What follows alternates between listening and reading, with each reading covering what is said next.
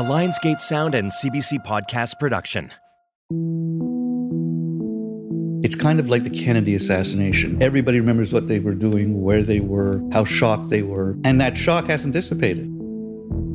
I'm Kathleen Goldhar, and I'm going to tell you a story about two very complicated people. Often described as terribly kind, while others said they were really no good.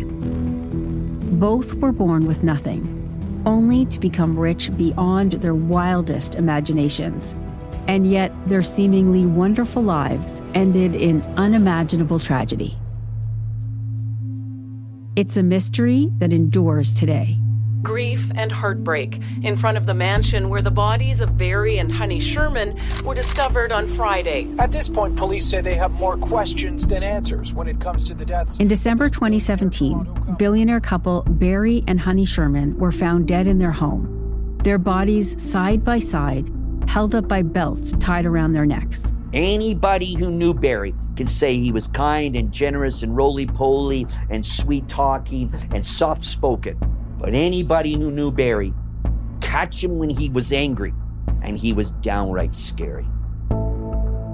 In the years since Barry and Honey Sherman were found dead, the lack of justice has left a void that's been filled by online sleuths, investigative reporters, nosy neighbors, and conspiracy theorists. Was it a bad business deal that finally turned deadly? Or did it have to do with the legal drama between Barry and his first cousins? Or between Barry and Big Pharma? Or small time hustlers? Or the Canadian government? Or Hillary Clinton?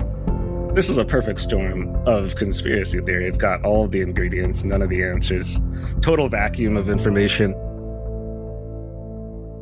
What kind of life do you have to live that when you die, there are multiple theories about who killed you, including ones involving your own relatives?